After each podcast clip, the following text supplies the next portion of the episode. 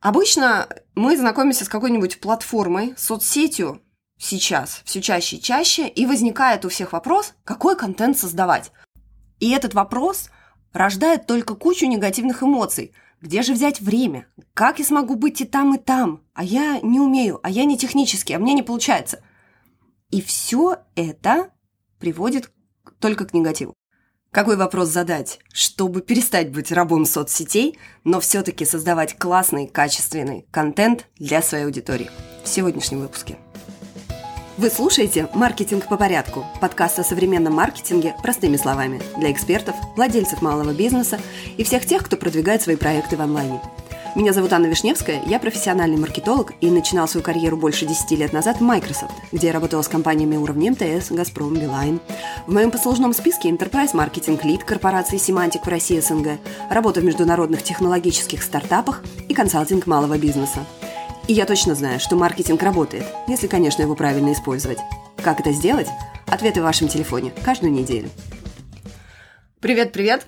Я немножко выпала из подкаста на прошлой неделе, и как раз на эту тему хотела бы с вами поговорить. Точнее, не на тему выпадания, а на тему, как возвращаться в создание контента после даже такого, скажем, небольшого перерыва.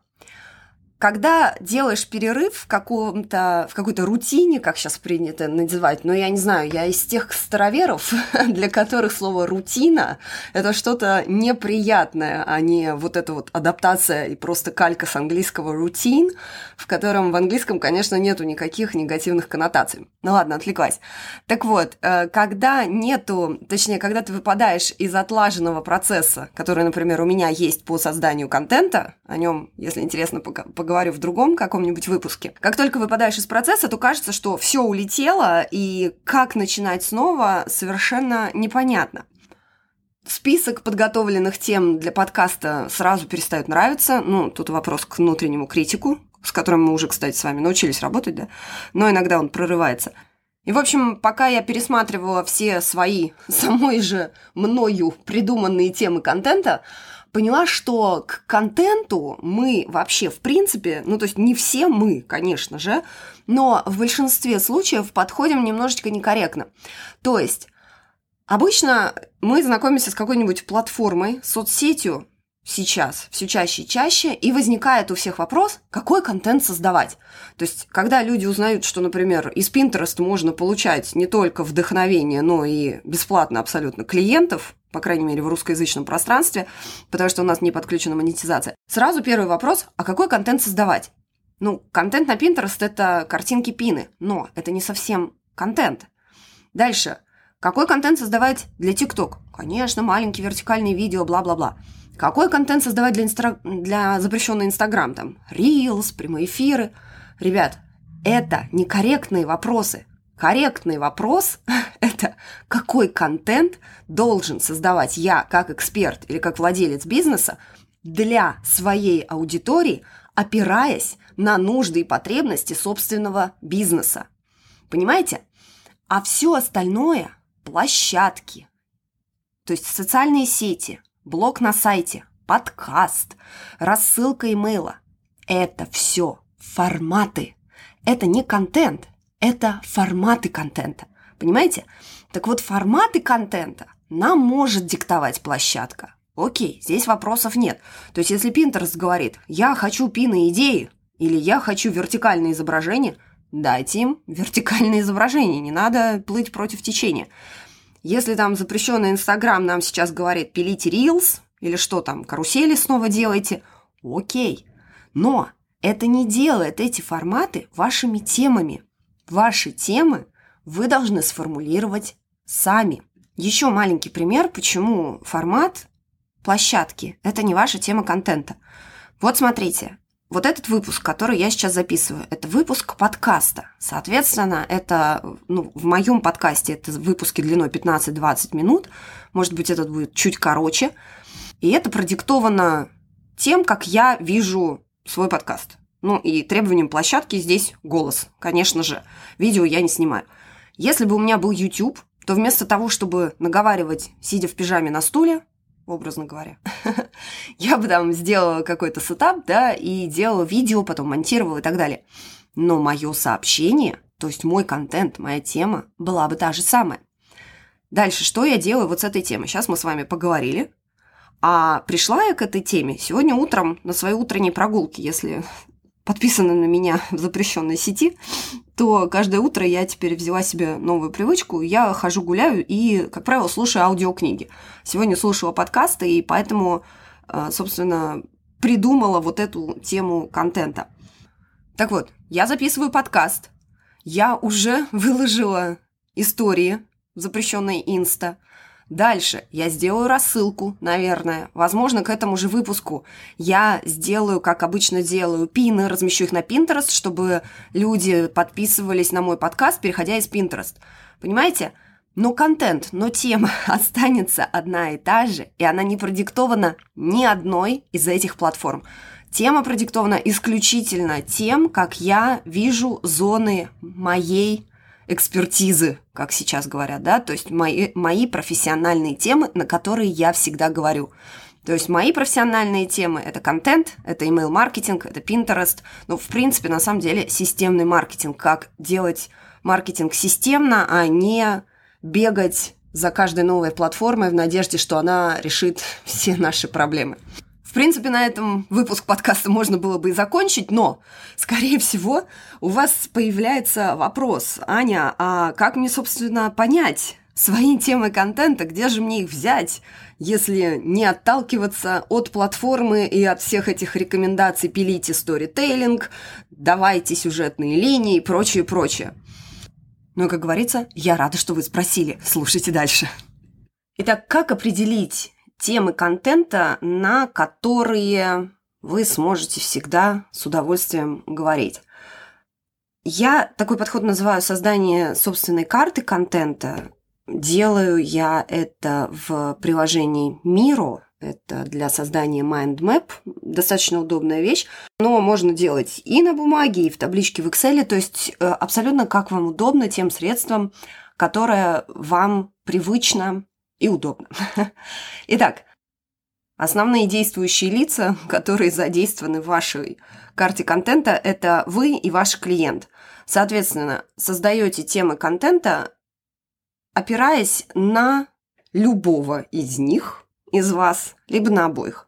Ну, тут зависит от вашего опыта, вообще от того, насколько вы себя комфортно чувствуете в теме тем, и контента. Начните с себя, если пока не очень хорошо понимаете, кто ваша целевая аудитория, какие у нее там боли, проблемы и так далее. Про целевую аудиторию, кстати, у меня есть отдельный подкаст, э, номер два, по-моему, будет тоже в ссылке э, в описании этого подкаста, во всех ссылках, как обычно.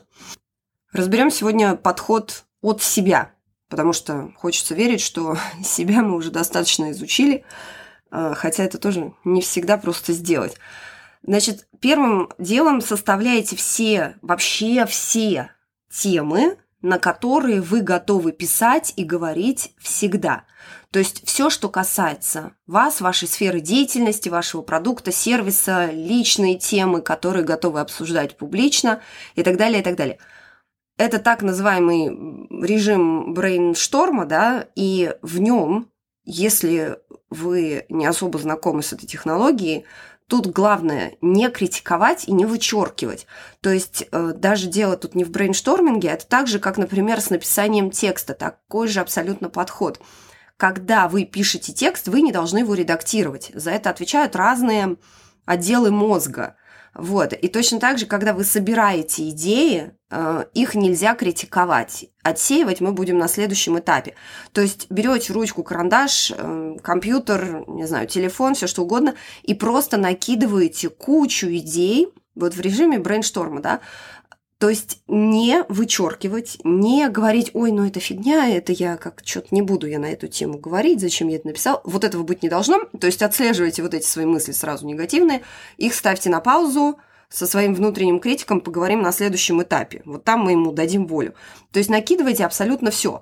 Там, что тут может быть? Город, в котором вы живете, страна, может, в которой вы живете, может, вы ее недавно поменяли, ваши домашние животные, любимые блюда, рецепты, ваш спорт, которым вы занимаетесь, книги, которые вы читаете, путешествия, мода или тренды, если вам это интересно, художники, писатели, выставки, искусство. То есть все то, что интересно вам, формирует вас как личность. Еще раз говорю, не критиковать, просто все абсолютно записать и зафиксировать. Дальше точно так же делаете по своей профессиональной деятельности. То есть начинаете с тем, в которых вы профи. То есть ваши экспертные темы, либо темы, относящиеся к вашему продукту, интересной вашей аудитории, тоже в режиме брейнсторма. Пишите как можно больше. Возможно, здесь тем будет меньше, чем в ваших личных, возможно, наоборот, больше. Зависит от вашего опыта, от того, насколько э, широкий диапазон там, услуг, например, вы предоставляете, или вашего вообще жизненного тоже опыта. Может, вы несколько меняли профессии за жизнь, как это же сейчас происходит часто. Так вот, все это записываете, и вот когда записали, только тогда переходите к следующему этапу.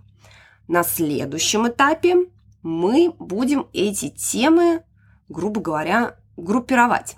Например, у вас появятся темы, которые относятся к вашей семье, к вам как к личности и вашему свободному времени. Ну, то есть, например, там книги будут, выставки, экскурсии и все такое. Дальше, соответственно, будет большая категория вашей профессии. И уже на этом этапе вот ваши профессиональные темы, посмотрите на них и уже соединить их в какие-то более большие группы. Ну, то есть, например, у меня большая моя тема профессиональная – это маркетинг, потому что я профессиональный маркетолог, да.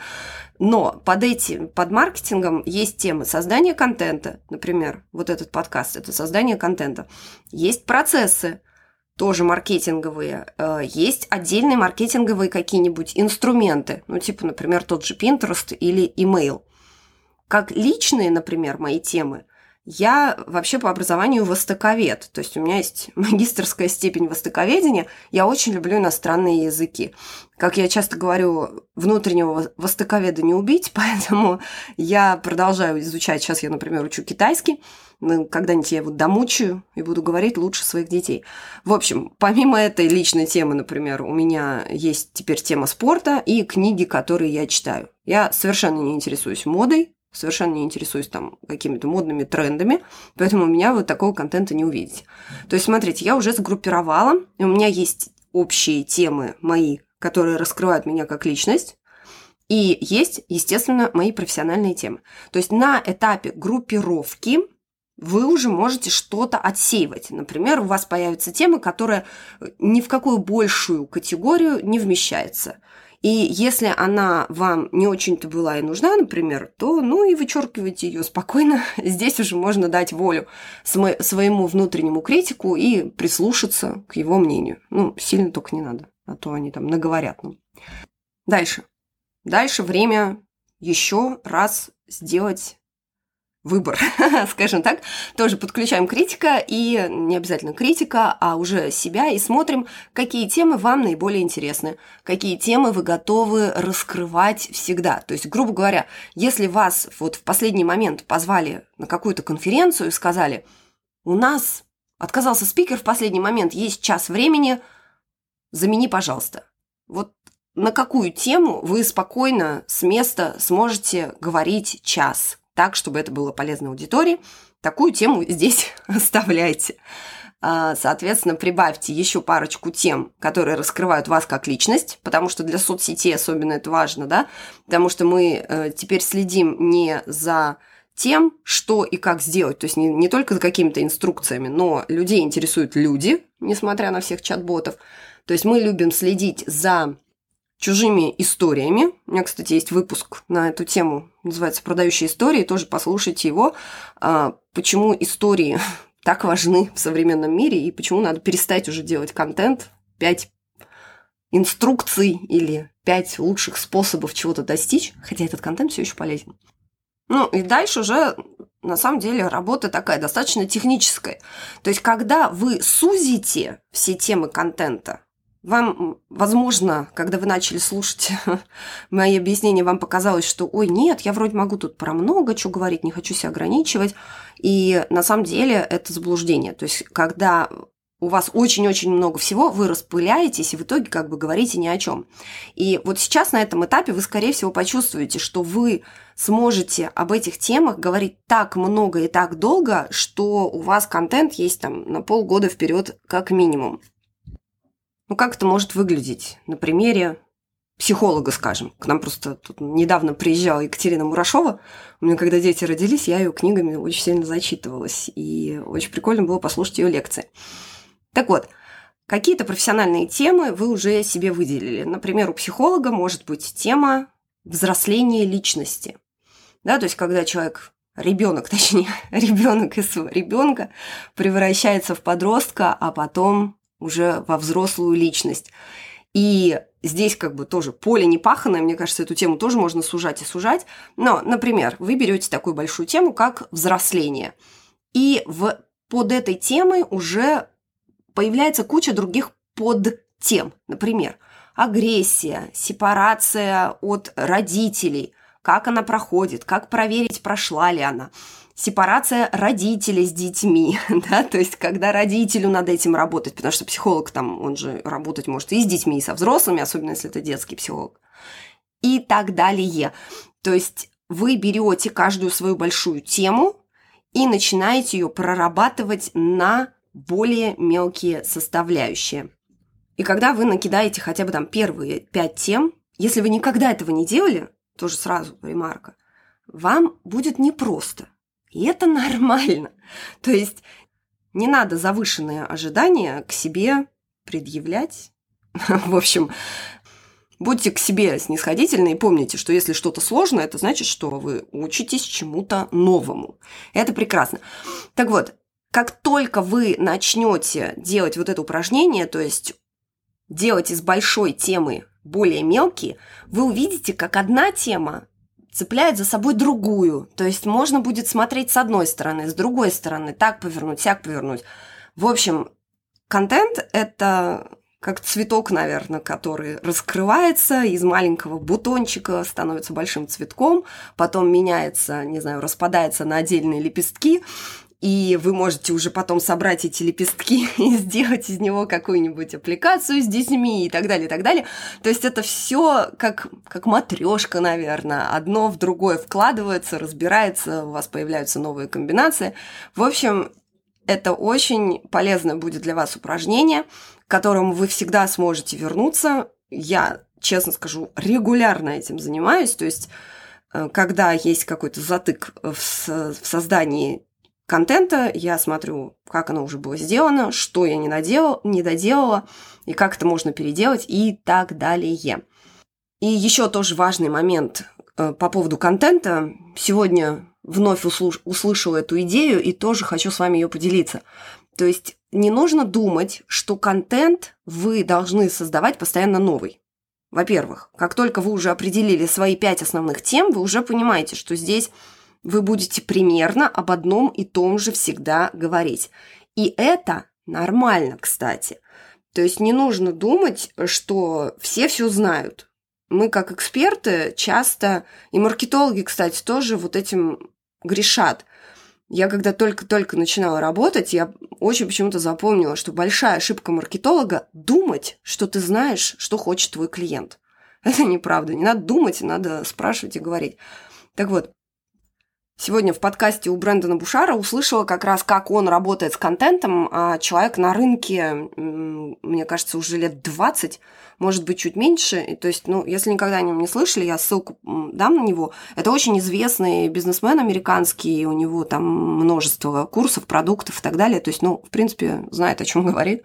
Его совет – делить контент на три типа. То есть контент живой, который вы создаете, ваша библиотека контента – и контент, который создается для запуска непосредственно продуктов. По-моему, так. Но первые два пункта сейчас э, наиболее нам важны, скажем так. То есть весь ваш продукт, весь ваш контент, который создается живьем, то есть, ну, фактически для соцсетей, вы потом должны его перерабатывать, то есть создавать из него свою библиотеку контента, чтобы потом использовать ее снова.